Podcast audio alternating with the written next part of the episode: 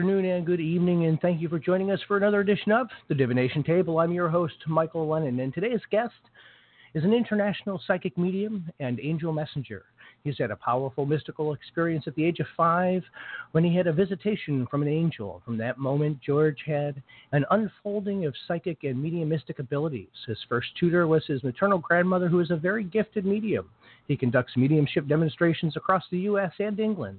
He's a frequent guest uh, instructor and medium at Lily Dale, New York, and he writes extensively on spiritual topics and is a contributor to such publications as the British magazine The Third Eye. He's also respected in the tarot community as a tarot expert and has co taught tarot with luminaries such as Rachel Pollack and Mary Greer at the Omega Institute in New York. He's also been featured instructor at the International Tarot Convention, the Reader Studio in Manhattan, and he teaches group classes in working with angels and tarot worldwide. Let me bring on our very special guest today, George Koury. Hey, Michael. Hi. How are you? I am wonderful. I'm so happy to have you here. It's been such a long time. I'm I'm really thrilled to be here, and thank you thank you for inviting me. Oh, you are very welcome. You know, I've known you for a number of years from uh, Face Group back in the day, and uh, you know, I think we were part of some of the same Facebook groups back in the day. Yeah, yeah. It's a. I I'm not even sure where you're you're based, but um, it is a very interesting community. How that um, eventually you get to meet everybody. yeah, so I'm in the upstate New York area, so I'm not, uh, you know, too far out of your reach where you've been based in a lot of your teachings and uh, you know Lily Dale as well as you know Manhattan. I'm like three hours north up near Albany. Oh yeah, it's beautiful there. Just not in the wintertime. oh, I oh, I hear you. I live I live in the mountains. I know. you know. So tell us how you got into divination. Well, as you mentioned in the intro, my maternal grandmother was a medium. Uh, I know that she read. Uh, she she worked in a in a traditional way. In other words, without any tools, just right. uh, basically direct connection to the spirit world. But you know, at the time my grandmother was working and alive, it was really not acceptable or was looked at as askance to do this kind of work.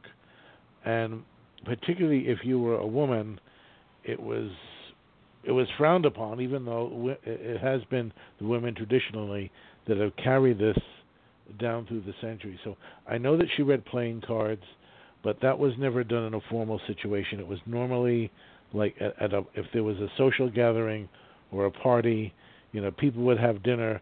The men would go into one room, the ladies into another, and of course, people would always ask grandma to tell their their fortune. Um, I, in, in terms of the divination, I took a trip one day into New York City when I was 16, and I, I just really had the intention of walking around, and there was this torrential downpour. I was right in front of Samuel Weiser's occult bookshop. I know that probably you and most of your listeners are way too young. Uh, do you remember the shop in New York? I don't. You know, I never took a trip to the city until I was in my 30s. Well, it's um, Samuel Weiser's was at that time. They're called an occult antiquarian bookshop. In other words, it, it, that's the the old school name for metaphysical. And I think occult, you know, probably today has a lot of connotations for some people that yes. might be negative. It doesn't for me.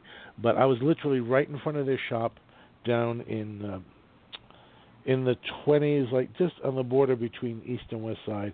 I ran in and I was like a kid in a candy store. They had these incredible oak bookshelves with glass in front of them locked up with these ancient books and I, I, I wanted to look at everyone. I felt drawn to everything. And then in the back there was a, a large bookshelf of tarot cards, and they had um, a loose leaf binder with samples from every deck, and that it, it feels like a hundred years ago. So you know there weren't that many decks that were available.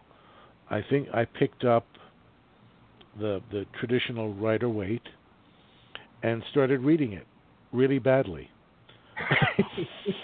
for quite a long time. I can't I can't say much because I still can't read the tarot. Oh yes, you can. I I beg to differ. If we sp- if we spend an hour together, Michael, I know you'll be able to do it. If I can do it, trust me, you can do it. I, I, I tried for like 15 years off and on, and it's like just when I think I'm starting to get it, then poof, it just goes right out of my head.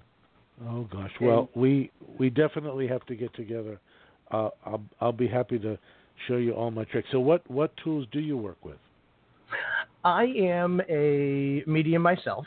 You know, I'm clairsentient, clairaudient, um, clairvoyant. I do a lot of my readings with a combination of either um, antique diviner cards that are listed as the Amelie Lenormand diviner cards. It's almost similar to like the Grand Jeu uh, without yes, the astrological yes. symbols. It has more of the plants and the flowers rather than the astrological. Um, it was oh, always a black and white deck. It was from the 1850s. But I've since incorporated um, T cards, Lenormands, um, soul cards, because I'm also extremely intuitive. So I draw upon my intuition based on the imagery of each card rather than possibly the specific actual meanings That's of uh, what each really card beautiful. represents. Yeah. You know, and then of course spirit, you know, always interjects and they deliver direct messages from people's ancestors, their spiritual guides, the people that walk with them that have been with them through life. Sure. So sure. It, it's a combination of a lot of things. But with tarot, for some reason, I, I just can't click. Well, it might not be your thing. It's certainly not for everybody. You know, But, you and know, I've I- also I picked thi- up bones.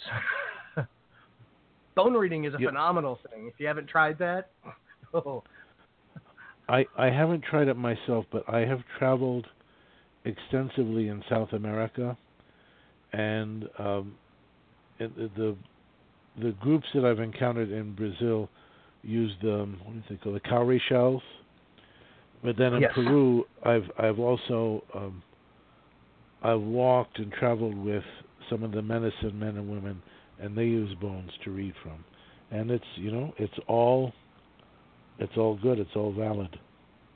Yes, I mean they're they're all tools, you know. So I mean, a, a true spiritual person that is divinely connected, whether you are connected to your ancestors, the angels, or any other spiritual entity, you know, we use the tools to help enlighten us and to elevate our energy so that we can pick up on those sensitive vibrations, so that we can translate the information. The cards themselves they're cards.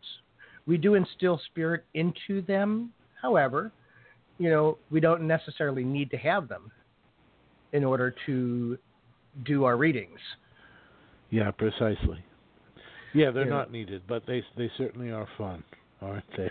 Oh, they yeah. I won't I won't say they're not fun because I definitely love my cards. I can't stop buying them. You know, now your grandmother was, uh, you know, she did traditional, so she did a lot of uh, medium work. Um, can you explain to us, you know, what mediumship it actually is? Because you use the word psychic medium, um, and I know there's a lot of connotations with the word psychic as well. A lot of people have kind of moved away from that word and gone more towards spiritual or a divine type wording rather than the word psychic. Yes, and what I found is that in England and in Europe, people who do this work call themselves spiritual mediums, and I I would actually much prefer to use that, but uh, because I, I feel it aligns more closely with what I do. But the problem is here in the states, in terms of getting word out about your work, uh, aside from word of mouth, nobody really knows what. If you were to just put, let's say, down medium, nobody's really going to know. I mean, people on the spiritual path who are into this, who study the work, they're going to understand. But if you put just medium, no one knows. If you put spiritual medium, I, I find that there's a lot of confusion around it. So for me, it's just a choice of words to to, to help um, everybody or the largest number of people get it. Right, and and I understand that completely, and I think you know the word gets lost a lot, you know, bad connotations and everything else, but it is a word that is understood more by the masses rather yeah, than a spiritual yeah. medium, you know, or rather than somebody that performs, you know, direct connection to ancestors, people that have passed on, you know, it, it needs to, I think it needs more positive illumination on that particular word itself so that, you know, we can start getting rid of those, you know, negative connotations, the stigmatisms that go along with that particular word. You know, yeah, I'm I'm with you completely. So, what exactly does a psychic medium or a spiritual medium do? That's a great question. I I really, you know, it's something I ask myself all the time. I really look at my function or my purpose as being a bridge between the the physical world and the invisible or discarnate world. And f- for me, that would include not only our departed loved ones, which would be our our pets, our our children, our elders, but also you know guides and teachers, angels, um, evolved spiritual beings, ascended masters, all of it. Um, if I guess you know if I, I if I had to really use a title that I felt best described me and what I do, I would use a word perhaps like mystic or even seer. But I don't think anybody, in terms of the public, you know, let's see, what the heck is that? What is who is this lunatic? And what no. in the world is a mystic? I mean, I've known you for a number of years, you know, from Facebook. We've, you know, yeah. chatted online before. And, you know, being a medium myself, you know, we tap into the other spiritual realms, the other planes of existence. And whether that be ancestors that came before us, guides that we came into this life with, you know, angels that we are born with that walk our path you know, we vibrate onto a certain plane of existence so that we can reach that energy to be able to communicate whatever messages these spirits, these entities, or these ancestors wish to convey upon us. Because sometimes, you know, we get stuck in life and we don't pay attention to the signs. We don't For pay sure. attention to what it is that we should already be able to acknowledge and pick up because we're too hectic. And mediums have a, I call it a direct connection with those energies and those different realms so that we can provide somebody with the information that they need to, you know, either pass through whatever trial or tribulation they're going through or, you know, letting them know, hey, here's a couple things that are coming up that you need to know about. We've been trying to tell you, but you haven't really been there to pay attention to it. Yeah, you you bring up some really um, great points there, Michael. I I, I see that n- not only within my family and friends, but everybody is so busy. We're we're inundated with electronic devices, information.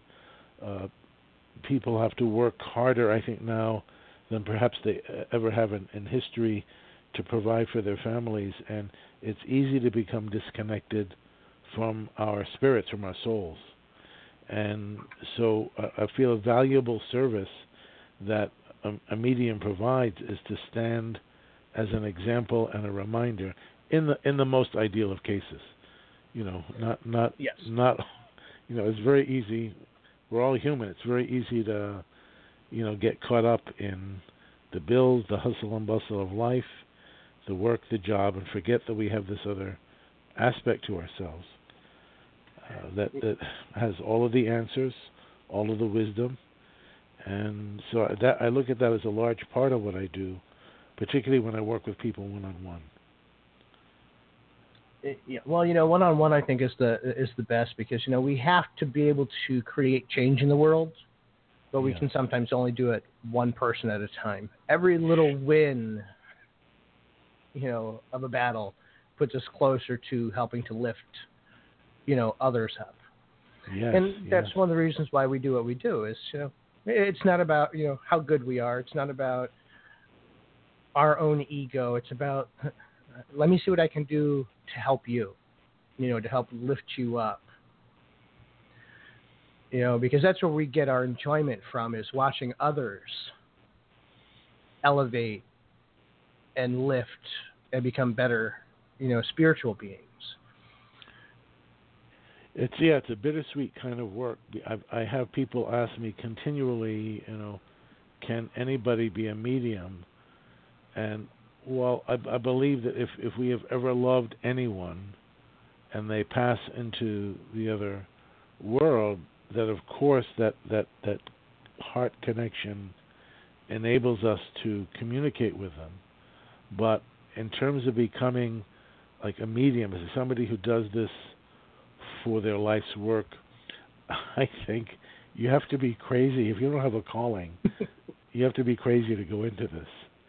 And indeed, each of us, I think, is a little bit crazy. Who does this work? Well, I can speak for myself. I, Oh, I, can tell you can't. for I'm not gonna. I'm not gonna disagree because it, it, we don't make millions. You know, we're we're certainly not going to have lifestyles of the rich and famous doing what we do. You know, if we're doing it from the pure of heart.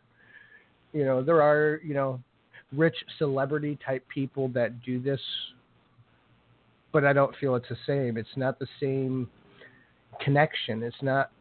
You know, we're doing it because it's the love and the passion and it's what God and Spirit has put in our in, you know on our plate. Saying, hey, this is part of your journey. You know, Yeah. yeah, you might not get rich doing it, but you're going to make a heck of a difference with a lot of people. Absolutely. There's great Yeah. joy in that, and it's very difficult work, as you know, right? It's um, Oh, it's it's draining work, you know, and there are days where we end up at you know if we read for multiple clients during the course of a day, and we are you know doing mediumship work and we are doing you know readings and drawing upon all this energy and reading ancestors and spirits, you know, we get drained at the end of the day. And there are days where we have to take time to ourselves to recharge those batteries to sit there and say, you know what, today is a day just for me. So Yeah, that we can that's so continue doing that work. You know, if you're not exhausted or tired or drained from doing your spiritual work, you're missing something. At least that's my feeling, is that you're missing something in doing the work that you do.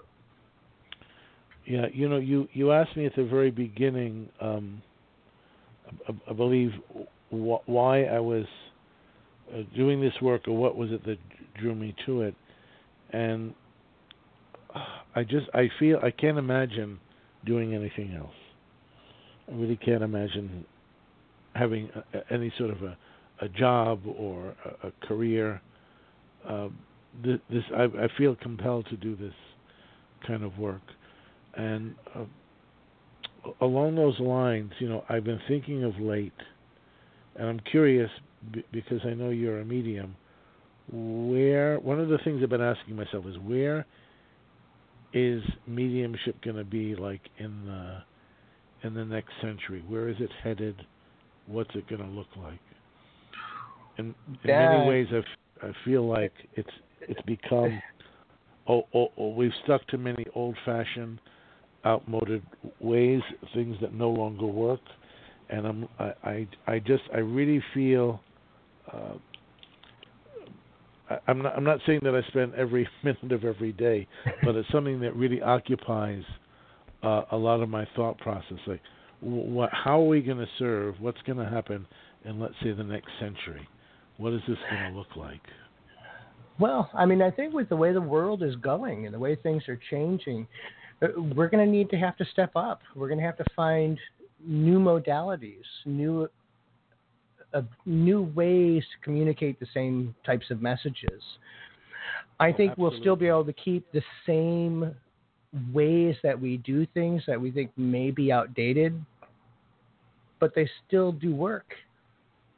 You know, they still provide the information. I think it's a matter more of how do we reach the people with those messages? You know, how do we give them the information in a way that they're going to now understand it compared to where we used to give them the information 10, 15 years ago? Yes. You know, my style, I mean, I've been reading, you know, I'm I'm going to be 49 this year and I've been reading since I was 18. Oh, congratulations. My techniques and my styles have still not they they haven't changed as much as maybe they have softened a little bit. But I use the same techniques now that I used when I first started reading. And when I first started reading in the Botanicas full time, I use the same process, the same information. I use the same, you know, whether it's the same decks of cards, whether it's everything that I work with is still the same. It's just trying to find the way to make my client see the information and understand it in a more clear way that's going to benefit them. Because I think as we change and as society evolves, it's completely different on how people react to information, how they view people giving them constructive criticisms or saying, "Hey, this is the information that I'm receiving." You know, I think we have to get more involved and more interactive. You know, with our client I, base. I agree with you completely.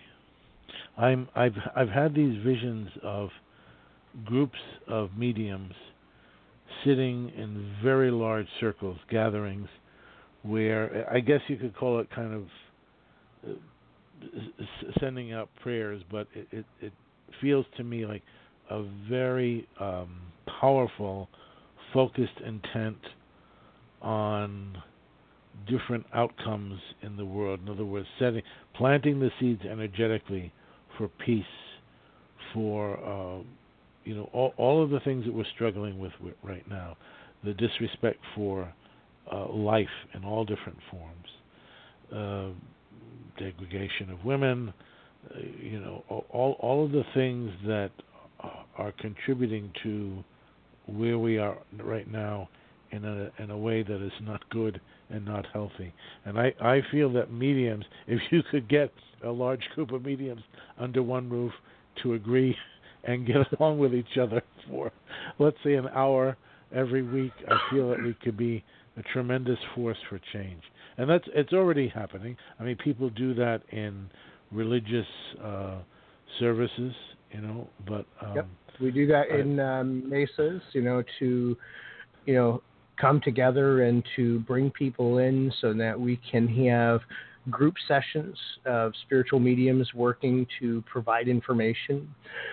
I think a lot of it has to do with also empowering our young, you know, our young generation that has pulled away from spirituality and has pulled away from groups, you know, and organized religions and give them a deeper sense of purpose, you know, within their own spiritual life, you know, and let them understand that it's not all about the me, me, me. It's about the we. It's about the community. It's about the world together, the communities that we live in, you know, the people that surround us.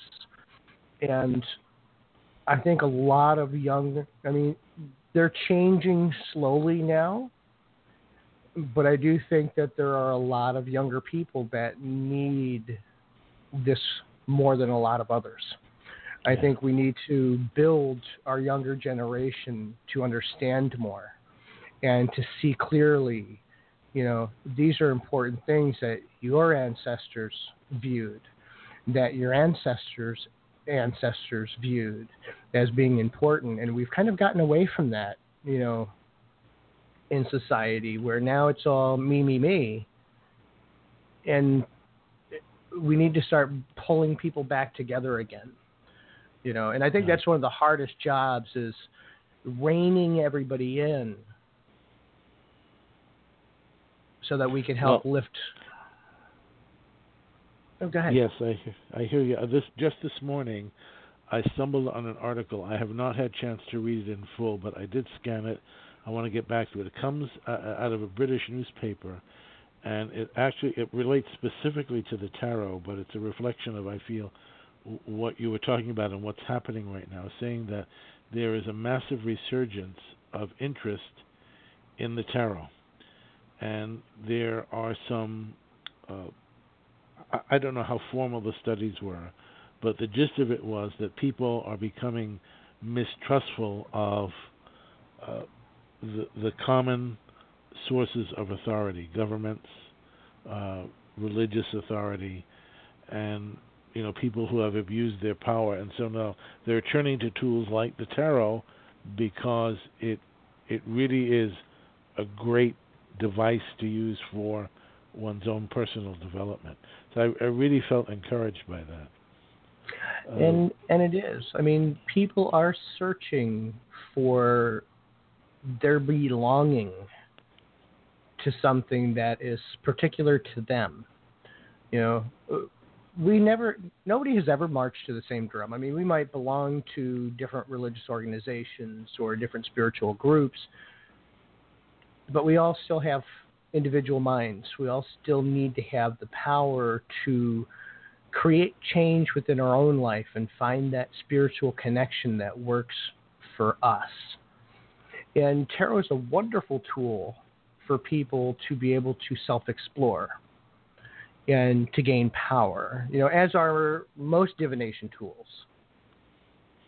Yeah, and I, I am finding that in the past couple of years at the classes that I teach, I am having, you know, we have mostly women that come to the mm-hmm. classes, yes. but now what's happening is they are bringing a lot of their teenage and like early 20 something uh, daughters and sons with them. And it's really heartening to see. And they they really get it. They really really get it fast and they get it in ways that really surprise me. Like I'm I'm learning learning so much from them. You know, I, it, it's a beautiful thing.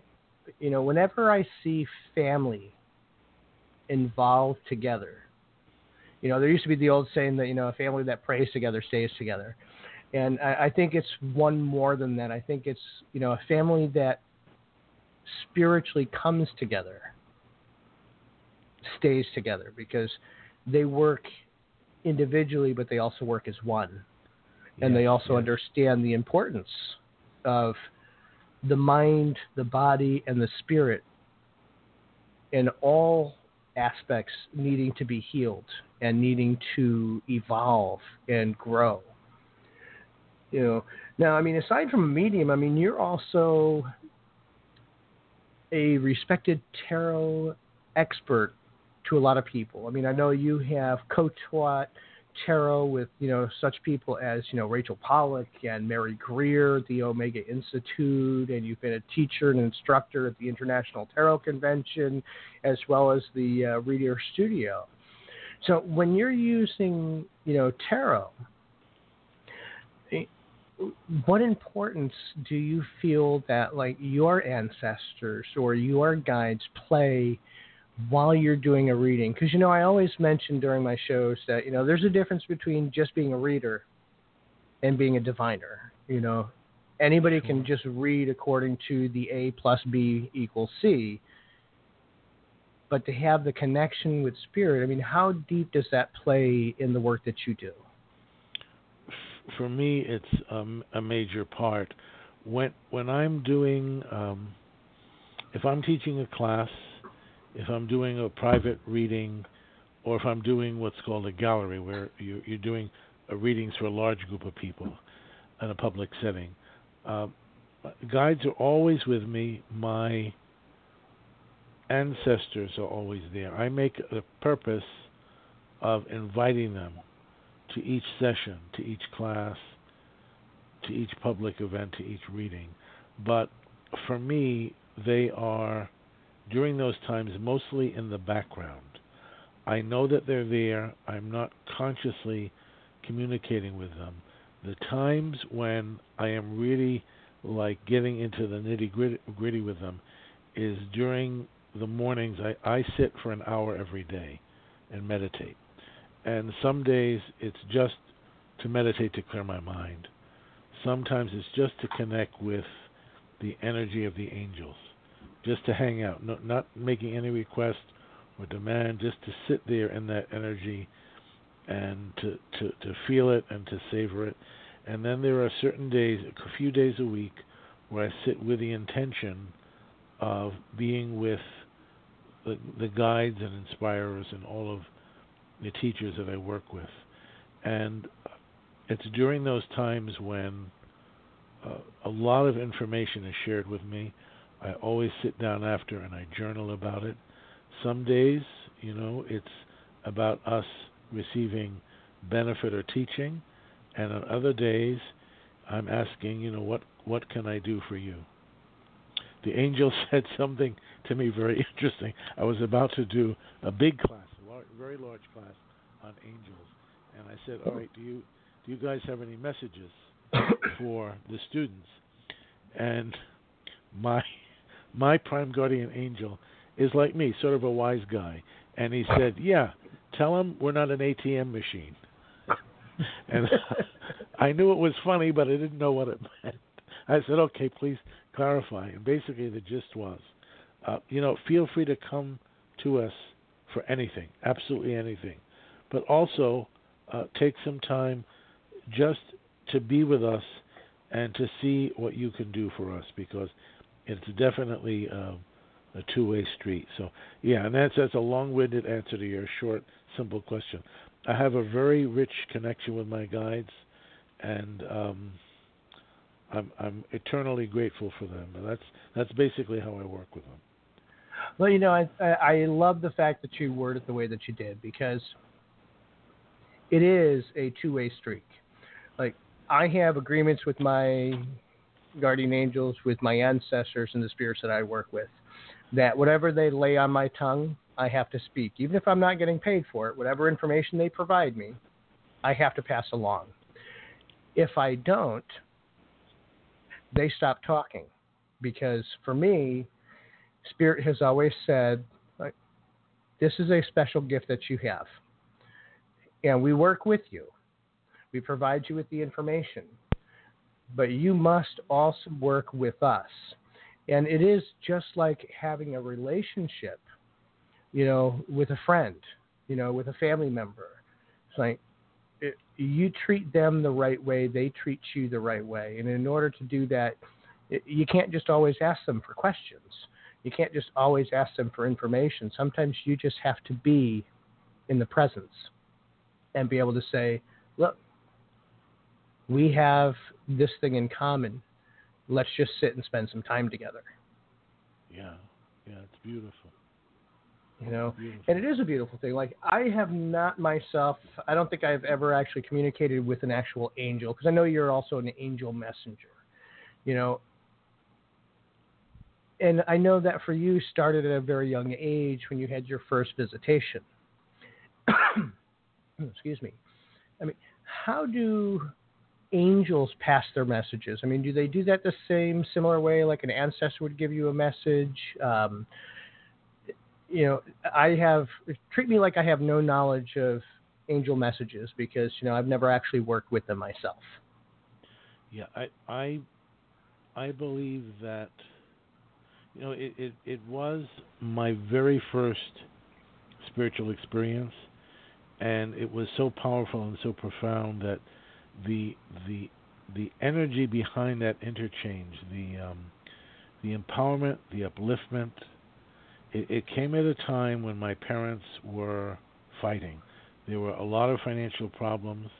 They were not getting along, and I, here I am, an only child, and I just I would retreat to my room. I didn't know what the hell was going on. Uh, I thought it was you know my fault. I was seeing you know figuring out if I could fix it in some way and I, I was going to bed one night. I was looking out the window, and this angel comes into the room.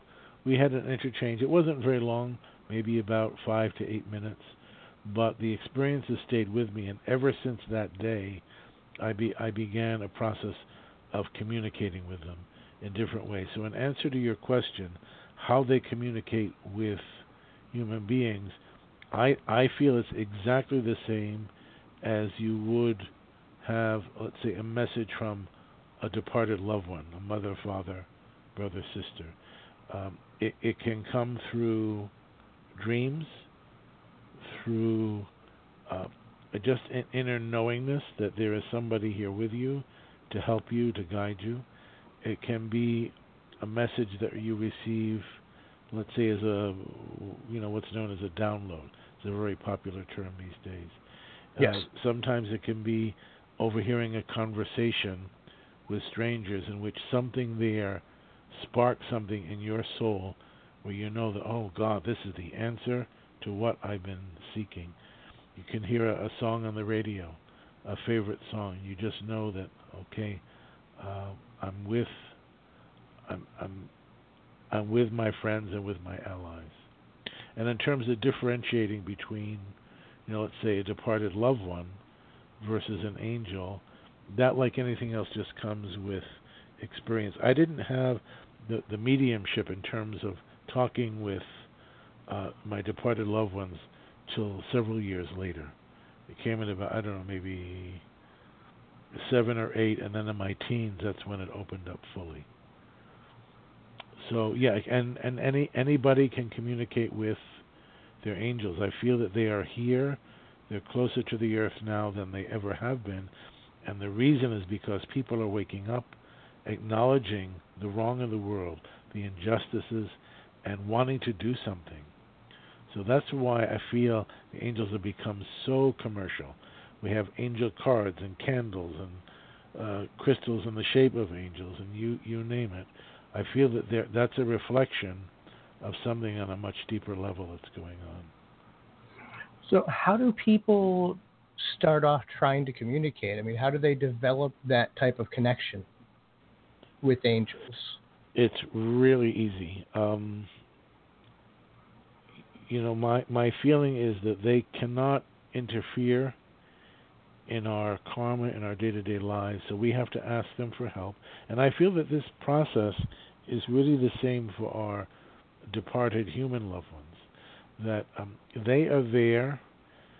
They want nothing more than for us to be happy and joyful, but they really can't interfere unless we ask them. So that's step number one. We ask you make a request, a petition. You say, hey, this is going on. I'm unhappy about it. This is what I'd like to see happen. And I really appreciate your help. And you just send out love and gratitude to them. And then you'll receive messages as to the action steps you need to take to bring about your desired outcome. And I know you already know this, Michael, for yourself, but for your listeners who might not be familiar. It's such a simple process. It's it's really really easy, um, and I've never seen them let anybody down, ever, unless you're asking you know for something that's going to harm you or another person. Is that why I'm still single?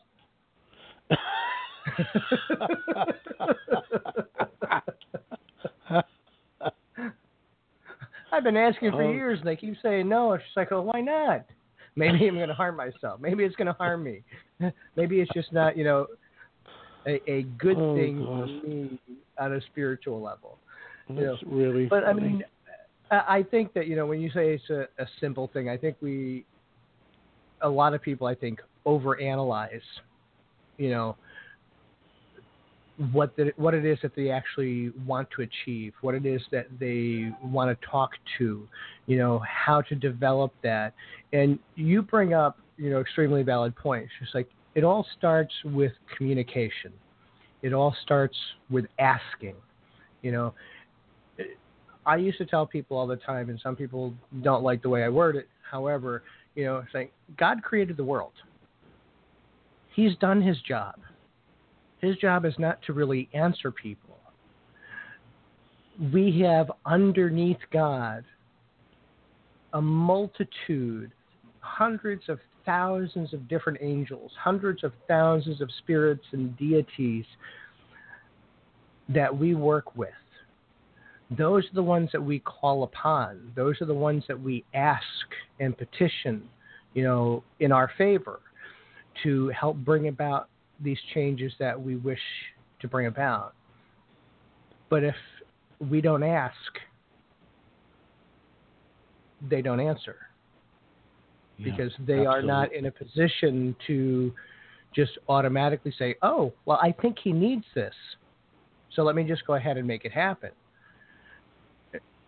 They need the permission for us to say, "I am asking you to work on my behalf. I am asking you to step in and play a role to help bring this change about." Because until we do, even with our ancestors, even though they want the best for us, if we don't ask them to provide us with information when we do readings, if we don't call upon them to be present, they sit because their job is not to answer unless they are called. Yes, I I um I've I've had the good fortune to to meet, to know, to study with, and also befriend some some re- truly great spiritual teachers and beings.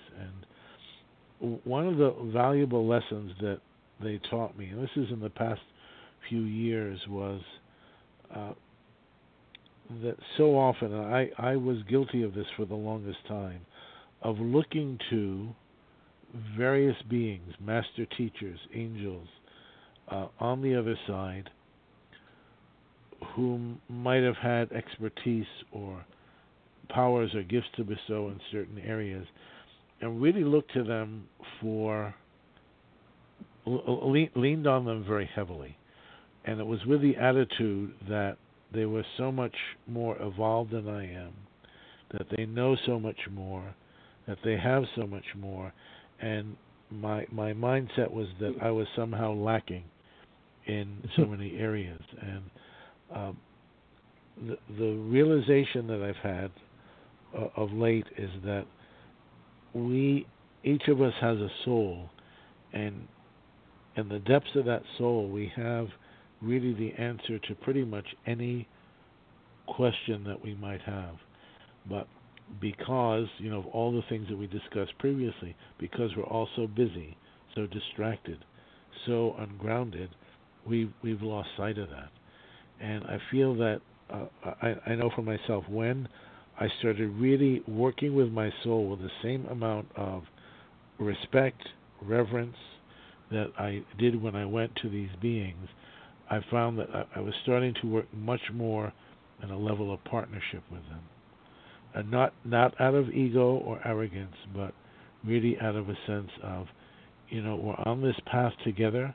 You are also, even though you're invisible, you're still learning and growing and evolving. So let's get our sleeves rolled up and we get to work. And when I when I came to that realization, it was so tremendously freeing for myself. And um, I would say I'm a much happy camper right now you know, it's a beautiful thing when people can actually sit and realize that with all the ascended masters, with all the ancestors, with all the spirits that have come before us, that we really are part of one big, huge universal pool of energy that we all draw upon. You know, all of the experiences that have ever happened in the past still happen today. And when we realize that all those answers are really within us, we use other modalities till we get to that point to reach that same outcome. And it's not an ego thing. It's like we do have all those answers. And it's just sometimes we need other avenues to be able to access it. Yeah. So we'll call upon, you know, energies that we call upon as, you know, ascended masters and teachers to say, "How, teach me, show me this," and what they're really showing you is what's already inside you. Absolutely. That's the million dollar answer. You know, And you know what? I just realized something. Um, I have neglected to talk to your listeners about how and why the tarot works. Can can we take a few minutes? We can talk about anything that you would like. Great, and yeah, thank you so much. I appreciate it. So this I, it won't be long or painful, I promise. But I Oh, noticed that right. when a lot of people come for a tarot class, that there is a bit of superstitions. People still have this um, idea that it's the tool of the devil, and as you stated earlier, they're just pieces of cardboard and paper. Uh, they don't really have any power. But here, here are some of the things that I feel the tarot can accomplish. Let's say for a person who does not want to counsel others, but they want to know the tarot and know enough about it so that they can do some problem solving and wisdom seeking for themselves. One of the things that the tarot is great for is uh, in laying out the cards and reading through a certain spread, looking at the pictures, it can help place a situation that has been troubling you or that you're not clear about out in front of you in pictorial form in a way that you could say, oh, this is the part that I've been missing, or that's the part that I've been missing. And it can make uh, problem solving really, really clear and easy for you. Uh, the other thing that I find it's great for is timing. Uh, people want to know, you know, when when am I going to move house? Uh, what's the potential for me to find a, a love partner? Uh, what about my finances? Should I go for this job versus that? So, in, in terms of decision making, uh, looking at the timing of certain situations, uh, it can be really, really invaluable. And the the one thing which I would like to share with everybody is that tarot is really simple to read. I I always make the claim, and I've I've never uh, I've never actually had an issue with this that I can teach, uh, or, or let me let me say that differently. Anybody can learn to read the tarot, get up and running in five to ten minutes. That's not going to make you a professional. It's not going to give you the wisdom of years of working with people, but I I can show people how to get up and read in the shortest amount of time possible in a way that's fun, doesn't require memorization, and uh, is really effective. I have not every one of my students, I would say maybe um, 5% over the years have gone on to be professionals. Um, the, the the one the one caveat, the thing that bugs me about um, I guess how how these things are handled in the West is that so many people go out and learn, let's say, a healing modality. Let's Yes. use Reiki as an example, and then after one day of training, they're hanging up a shingle and saying professional healer. Well, you know, you can do actually a great deal of damage to yourself and other people. I know that you know this, Michael. Oh, yes. The same with tarot. I I am I'm really clear with people. I, I say that you know you're not going to leave my intro class and go out and expect to be a professional, but you can at least start to read for yourself. And then for tho- those that are interested, I give them an idea of a long range plan. As you know, if, if okay, you want to go professional, how how how do you get there? What are the steps that are involved? All right, Right. so I'm off my soapbox now. well, no, I, you bring up valid points because, you know, as professionals, you know, and I do consider myself a professional. I mean, I have been reading for over 30 years, and Wow. I have worked in, you know, religious stores, botanicas. I mean, where I was doing, you know, 10 to 15 readings a day, and these were all half-hour readings. You know, where I never knew, and these were all on a spiritual level. These were not just your typical, you know, people coming in for just a tarot reading. These were people that were invested in their spiritual life, that needed to know what was blocking them, how to get from point A to point B, you know, what things were hindering them spiritually that they may not have taken into consideration.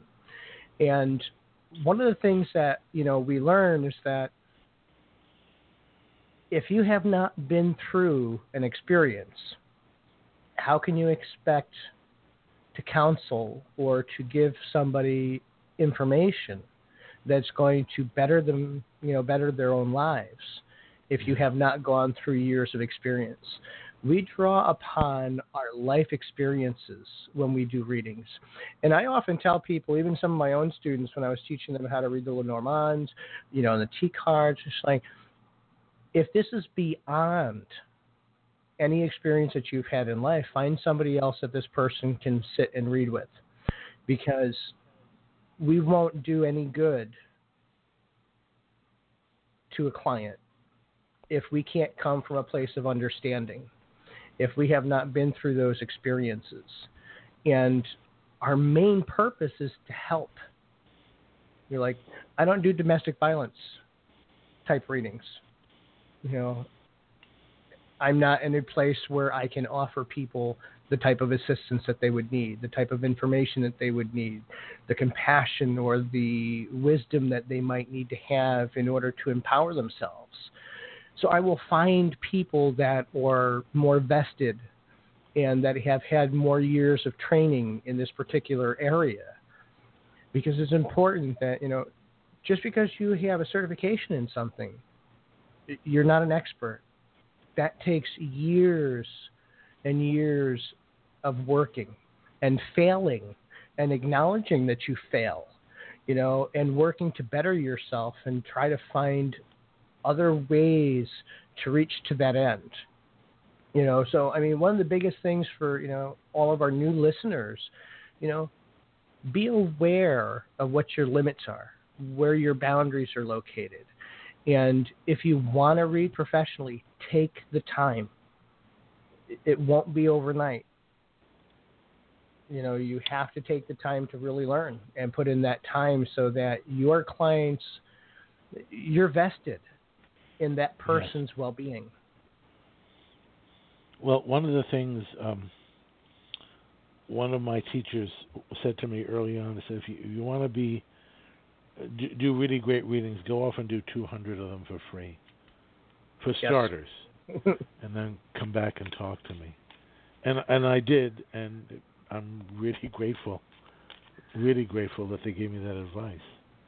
You know, I did I did free readings for years and periodically I still do them online and I do them in groups and you know for me it's my way of giving back you know for everything spirit and my ancestors and the guides and the angels have blessed me with it's like I'm not here to make a million dollars. I have a decent job. I make good money. You know, I have a I have a house. I have a car. I can feed myself. You know, I do what I do because I love doing it. Yeah. I mean, I worked for ten or fifteen years. I was working like literally seven days a week. You know, full time job plus my three days off, working full time at the Botanica. And I had all that energy because I was doing what Spirit wanted, and I was doing it from a place of love and respect, you know, from the heart. And if you're just going to get into this just to be able to hang a shingle and I'm going to say it out loud because you know you're going to shit on other people because if you don't have those years of experience, you cannot give somebody all the information, knowledge, wisdom, and understanding that they are going to need. So start out slow. Take your time, work your way up. If it's really what you want to do, you will put in that time and you will be paid for it many times over in ways that you will never be able to understand until you go through it. Yeah, that's really great advice. I, I'm wondering, do you, do you know how many of your listeners, like what percentage, are uh, either professional readers or aspiring professionals? Um, I haven't really sat down and taken a look at all the statistics that way. Um, I do know that there's a very large number of people that listen to the show that come from Facebook that are either professional readers or aspiring. So, I mean, I, I would have to say at least 75, 80% of the listeners are either professionals or they are aspiring to become professionals. And I'm often harsh in some of the things that I say on the air because it's important that people understand. It's like, look, you know, I've been seeing and talking to dead people since I was a child. You know, mm. I have been a medium, you know, since five, six, seven years old. I have always seen spirits. I've always talked to spirits.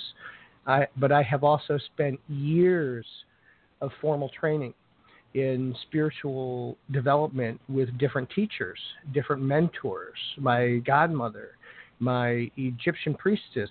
You know, I have spent countless hours of my life, my days, my weeks, you know, becoming better at what I do. Because it's not that I want to turn around and put a shingle out and say, hey, I'm the be all and the end all. I know all of this. It's like, no, I'm always unfolding. I'm always learning. I still tell people, I said, I still feel like I'm a beginner, even though I've done this for so many years. Sure. Yeah, well, we are all beginners, aren't we?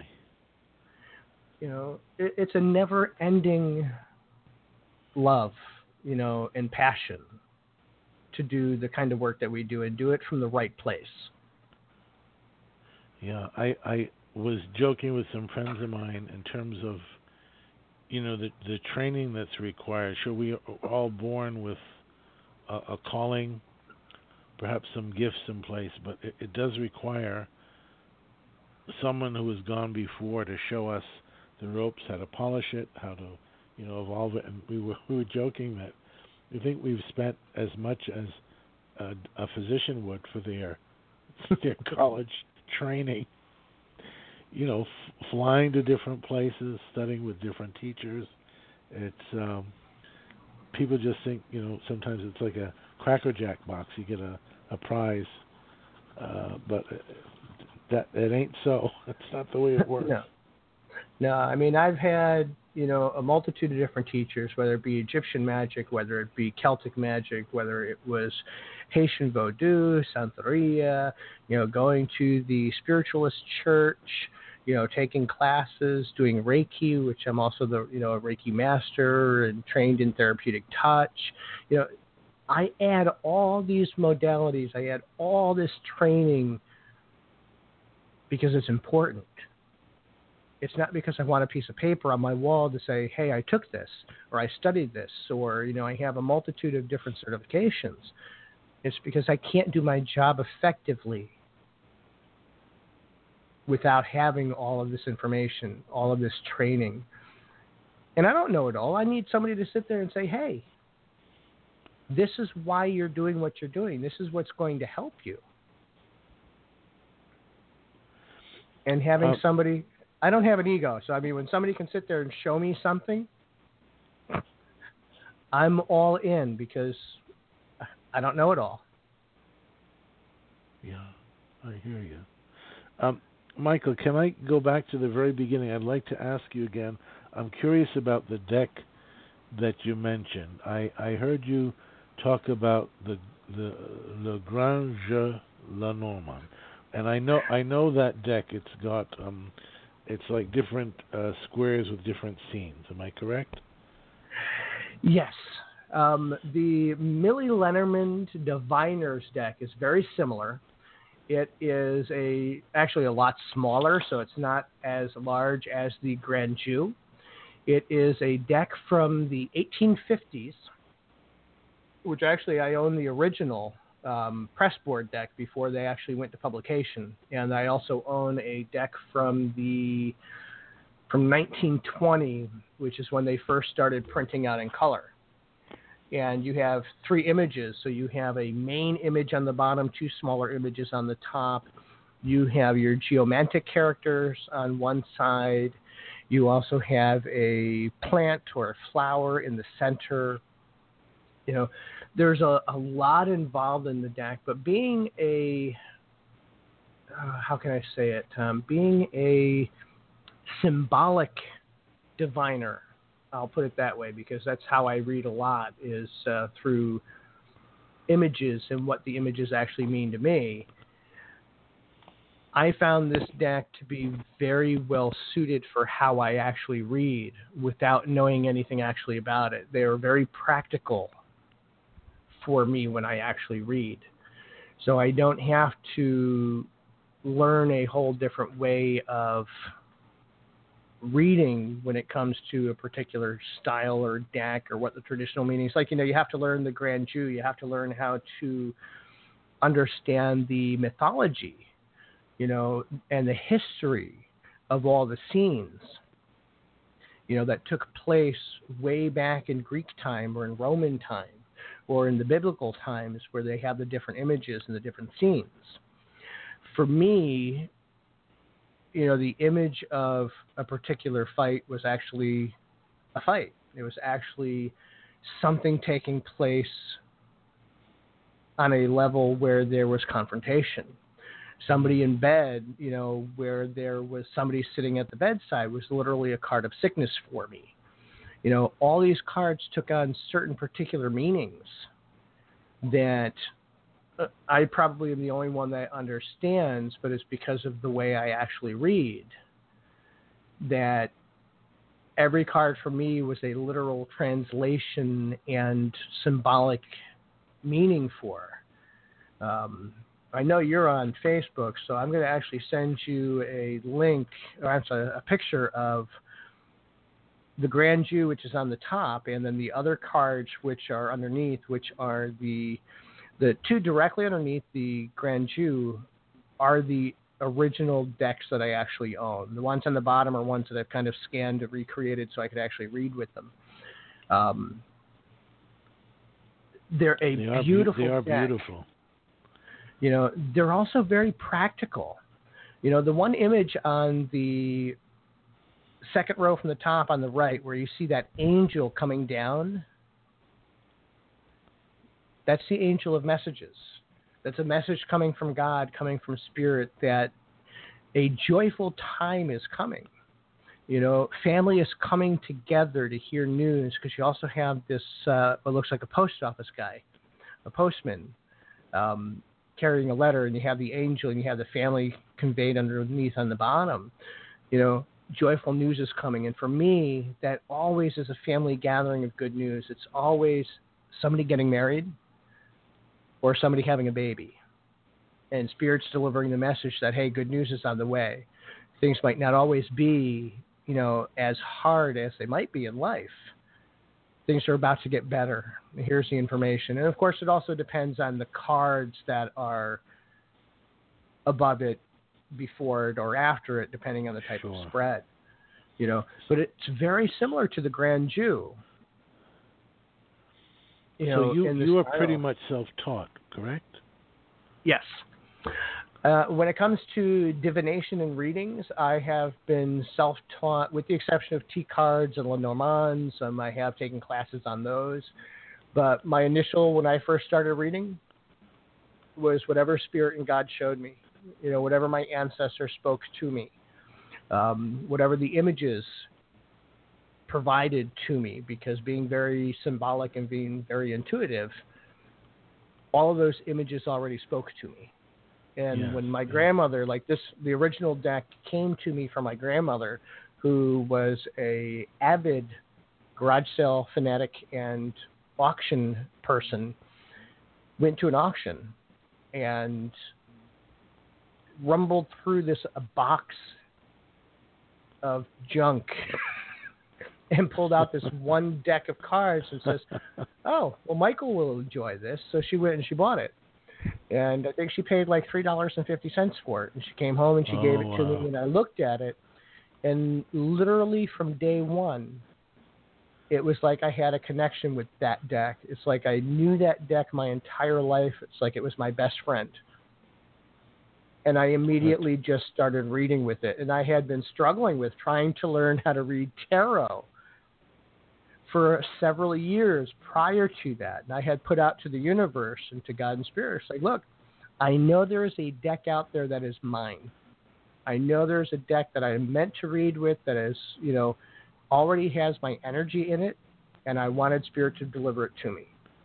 And my my grandmother was the modality for that deck coming to me and it was the only one I read literally for years until I started uh, back in the day on Facebook in the Lenormand groups, starting to learn how to read Lenormands. That's beautiful. I love it. You know, and I still read them today. You know, but now they're more of a special uh, reading. If I have a client in front of me and that deck actually speaks to me and says, "Oh no, no, no, we can't do Lenormands, we can't do this," you got to pull me out. Now they only come out certain times. Hmm. You know, and it's only because that's what spirit has dictated because I have evolved and I have changed. You know, now I mean, as a teacher, I mean, I know you teach and I know you go all over the place. I mean, what do you have coming up? Do you have anything new coming up this year or next year coming up that uh, our listeners, you know, may want to know about? Yeah, I'm glad you asked that question. yes, I do. Uh, let me just pull up. Uh, the best way for people to reach me is to go to my website, which is spiritlovesyou.com. That's spiritlovesyou.com.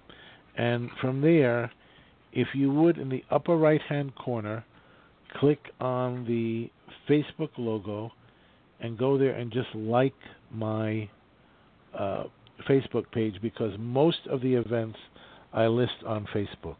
I do have several tarot classes coming up, uh, one in October, one in November, and um, I just would like to announce one event if I could.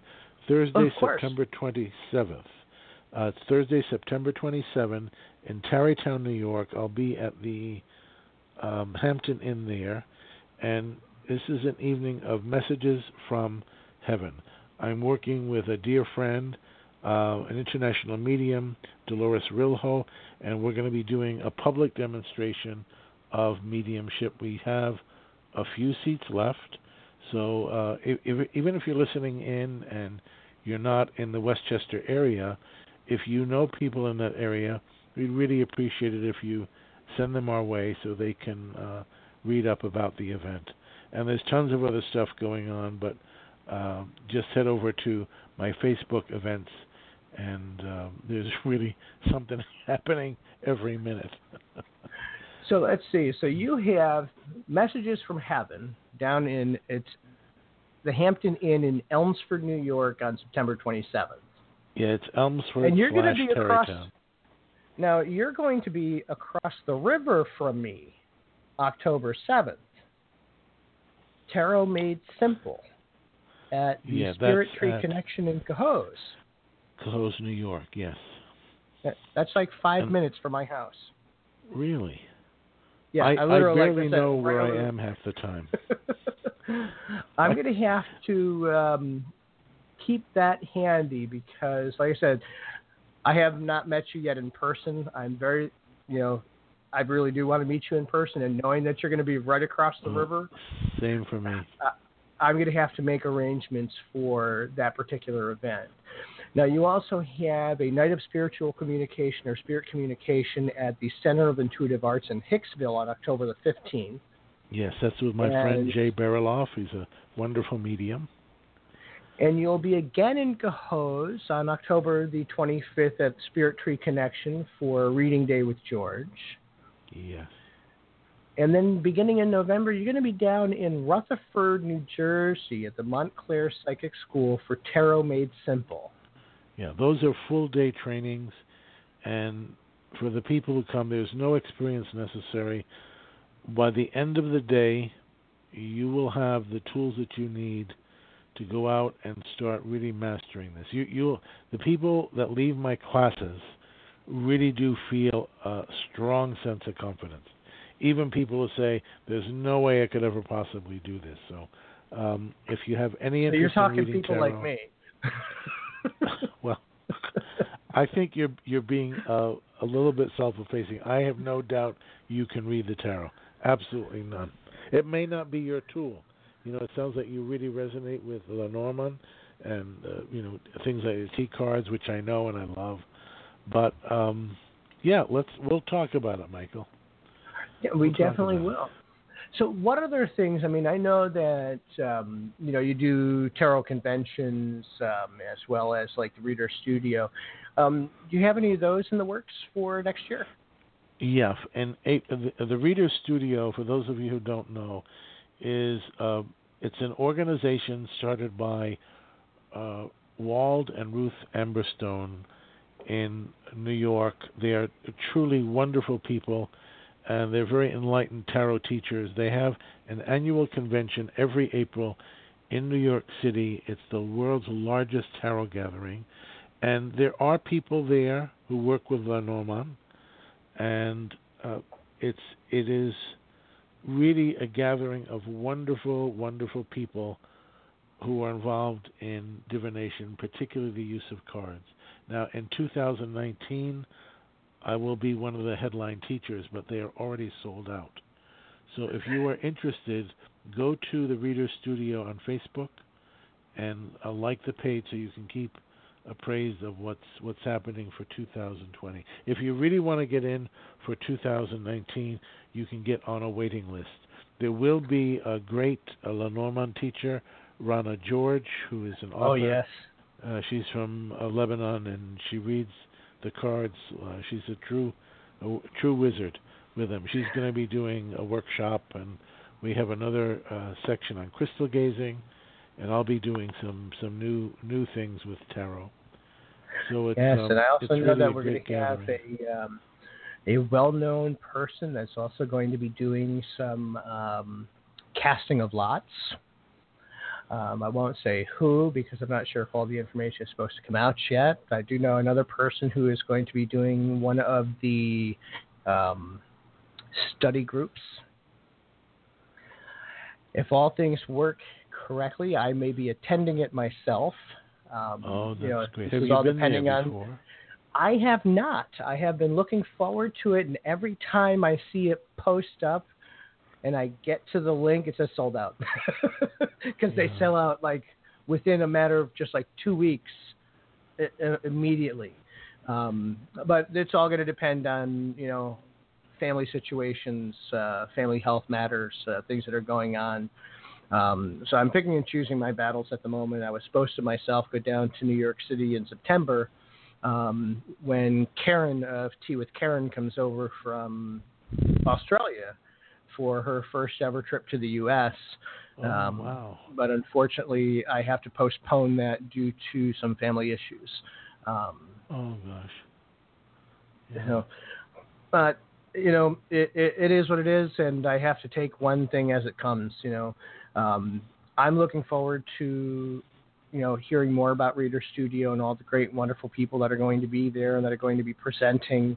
Um, it's a it's really a phenomenal place, and from the people that I have talked to that have been there, you will not find a larger group of friendly, loving people that are so accepting. There's no egos. There's no I'm better than anybody. It's people pure of heart that are coming to share their knowledge, to help you learn and become better at what it is that you do. It's And- absolutely true. It's it's so it's so unique in that regard.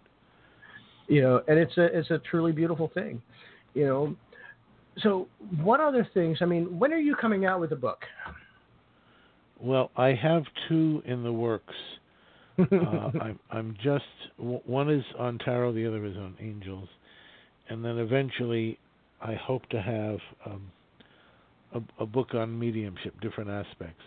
But the past three years, I've literally been on the road, pretty much the whole past two years.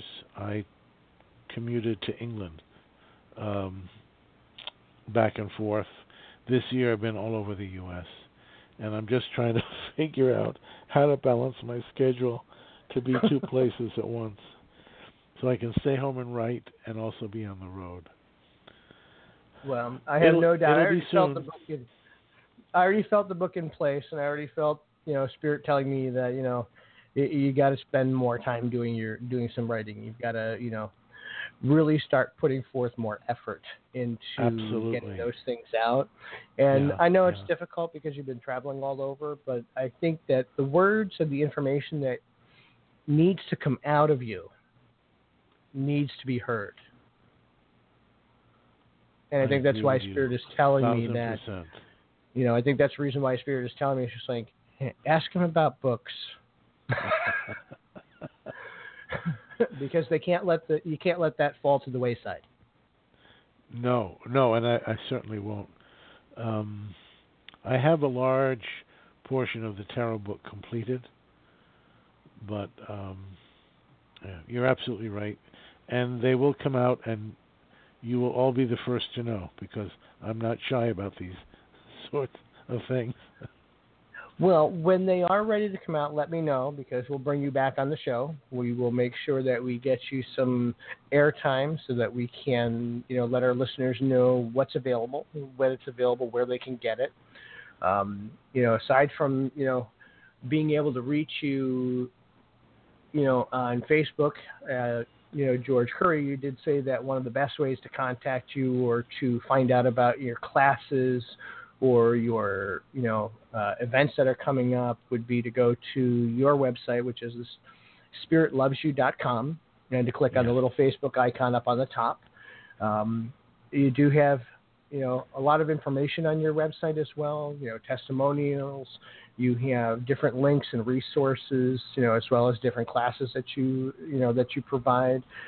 Um, Yeah, how? no. what other ways can listeners, you know, get a hold of you? Should they want a reading or angel messages? Right, I, I know you do a lot. And yeah, thank you for bringing that up, Michael. If you go to my site, you will notice that there is no tab there to obtain a private reading. Here is the reason I am booked up now solidly through the early part of November, like between the first and second week. So I've taken them down because I am I'm revamping the the ways in which I do offer the readings, in terms of the pricing, the length of the readings, and so I'm just gathering a list right now. If you are eager to have a reading, whether it be, excuse me, tarot, mediumship, an angel reading, just send me an email, george at spiritlovesyou.com, and I will hold your email. And when I open up uh, the list for readings again, I'll send you out a message to let you know. So now, before you know, we're about an hour and twenty minutes in. I do need to give a shout out to a couple of people. You know, one of my longtime friends and you know supporters. You know, also runs a daytime show on Spreaker.com, uh, Candelo's Corner. It's 12 o'clock someplace by my very good friend Candelo Convisa, the longest running spiritual radio show that has been online. Um, you can check him out, you know, at Spreaker.com. At, it's 12 o'clock someplace, as well as an event coming up uh, September 29th and 30th called the Mile High Conjure Gala in the heart of Denver, Colorado, at the historic Lumber Baron Inn. You know, you're with people that are going to teach you real conjure, real hoodoo. You know, speakers such as you know the host Candelo Convisa, uh, Elaine Bryant and brother R.J. James, Professor Ames, as well as Beverly Smith. Uh, Professor Porterfield and Ambrosine Laguerre, wonderful and beautiful, you know, bone reader. Michelle Jackson as well, you know, as a uh, incredible bone reader. Michael Cardenas, uh, Miss Aida, as well as Hoodoo Sen Moise. You know, you can find out information about that for September 29th and 30th at the conjuregala.com. That's just conjure gala, not the word uh, just conjuregala.com. You know, coming up September 29th and 30th. You know, and you know, just to let people know, I mean, I have a lot of things going on right now. Um, this is going to be one of my last shows for a few weeks. Um, I have a couple of family related uh, matters going on. So for the month of September and maybe the first week or two of October, um, the show is going to take a hiatus uh, while I take care of a couple of family related matters. Um, once that is done, we're going to be revamping the show and I am going to be bringing on special guests. We are going to also be doing some live readings um, during our shows, and we're going to be doing a little, couple little special things that I'm not going to put out there just yet. Um, so I want to let everybody know ahead of time. Um, you know, it's a, a, a, beautiful show, and I love doing my show. I just have to focus right now on some family things. Um, and with everything going on, I'm sure you can understand that know, I'm pulled in just a, a, lot of directions at the moment. So I have to take a short little break. And once those clear up, we'll be coming back in in the beginning to the middle part of October. That sounds great. Well, Michael, I wish you well with any of the pressing family matters. I, I also wanted to mention that in that list of practitioners you mentioned, um, is it Dr. Ames? Ah, Professor Ames, yes. Professor Ames. I, I, I know him, and he's just a beautiful soul. Really, oh, he is a beautiful traditional Southern root worker you know, full of knowledge. I mean, these are real deal people that, you know, practice. It's not the, oh, you know, I know somebody that knew somebody, or I learned this from somebody that's been passed away for a bazillion years. These are people that were brought up, raised traditionally in family cultures and traditional root work and conjure uh, these are like the real deal. They're going to teach you different things that are real, traditional, down to earth, from real everyday life people. Mm, wow, that sounds amazing. You know, I wish I could be there. Um, they've been pressing me. but I, I, just can't make you know too many trips right at the very moment. Um, so, is there anything else that you would like to share with our listeners and our audiences uh, before we, you know, head out? No, I would just say, you know, for all of you who have an interest in the spiritual path, uh, I would say, you know, don't be shy. Jump in, see what resonates with you, allow your soul to guide you, and also, to the best of your ability, uh, take it a step further. Get involved in your communities. Uh, where you you can contribute something, no matter how apparently insignificant, to make some positive changes in uh, the, the circle in which you live and travel. And um, Michael, I'm just I'm so grateful to you. Uh, I I know that you are making a difference in the world, and oh, thank you. Uh, I just really really appreciate you your inviting me on to to speak with you tonight. I'm so happy to have you here. You know, I had you on my mind when I first uh, relaunched this show because uh, I remember you from years ago. And, you know, it's been a phenomenal time having you on the show. Uh, I respect and love Thank everything you. that you do. I love your energy. You know, you do what spiritual workers do. You know, you do it from the heart. You do it with love and compassion. You know, and you want to make a difference and that's really what my show is about is showcasing people that make a difference and the different types of divination that are available you know to people from all walks if you don't like tarot that's fine. If you don't like you know lenormands that's fine. If you're interested in just you know mediums or if you just want people that know angels you know i bring something on from every part of life, every walk, tradition that I can find, and I stalk all my readers before I bring them on because I want to bring the very best, you know. And I do, and I bring the very best to the show because that's what I want. I want people to know these are real deal people. These are people that I myself endorse and have known for years that I believe can truly make a difference in the world, and they already are. That's beautiful. Well, thank you for all your great work, Michael. And uh, mm, it's been a joy to, to talk with you tonight.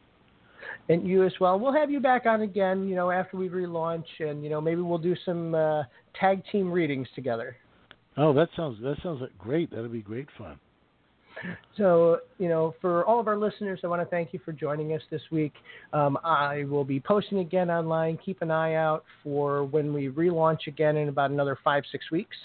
And till then, have a beautiful day and God bless. God bless. Thank you.